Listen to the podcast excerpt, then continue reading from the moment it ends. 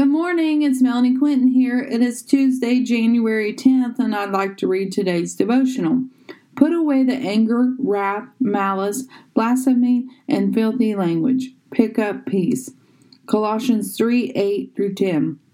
But now you yourselves are to put off all these: anger, wrath, malice, blasphemy, filthy language out of your mouth. Do not lie to one another, since you have put off the old man with his deeds, and have put on the new man, who is renewed in knowledge according to the image of him who created him. Do not show anger. Do not let the sun go down on your wrath. Do not treat others with malice. Do not blaspheme against the Holy Spirit. Guard your tongue from filthy language from your mouth. We have to strive to be more like Christ and less like the acceptance brought on by the world.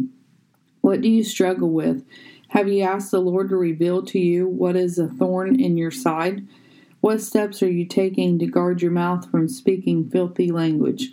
We can justify anything we do. However, one filter we should run it through is this: is it pleasing to the Lord? If the answer is no, then we need to try and abstain from it. To say I only cuss when I am really upset, or I only use my wrath when others upset me, we are not being true to ourselves saying these things, because the truth is we are not talking to our Lord about the things that are upsetting us.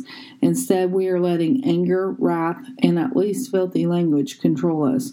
Lean into the Lord and ask Him to bring you peace. His peace is different from the peace of this world, for in the world we will have trials and tribulations, but in the Lord's presence we can have peace.